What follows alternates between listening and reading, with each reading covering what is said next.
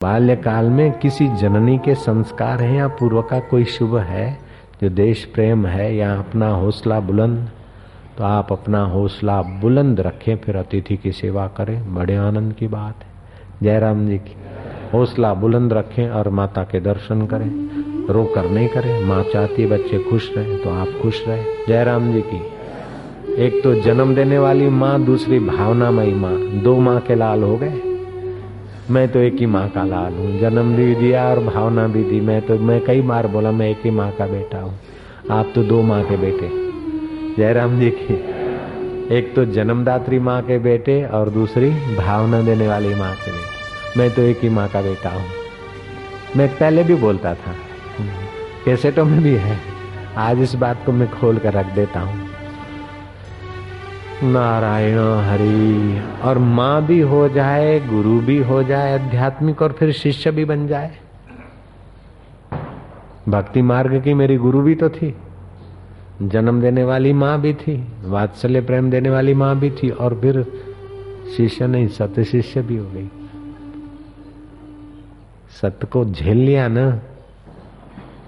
मेरी बात में एक बार कह देता, माँ, ऐसा नहीं करोगी तो फिर बस नहीं करती थी। कोई आया, बातचीत किया। मैं क्या, ये क्या इनकी बातों में पड़े? नहीं बातें करते। फिर मैं चला गया सत्संग करने। सेविका ने बताया, अब किसी से बोलती नहीं है। मैं बोलती, माँ, क्या हो गया? बोले, साई ने बोला ना चुप रहो।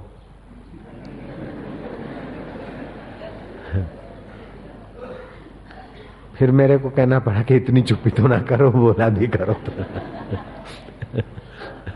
और बहुत दिन के बाद आता ना, सत्संग करके, ज़्यादा दिन होते, फिर मैं मिलता।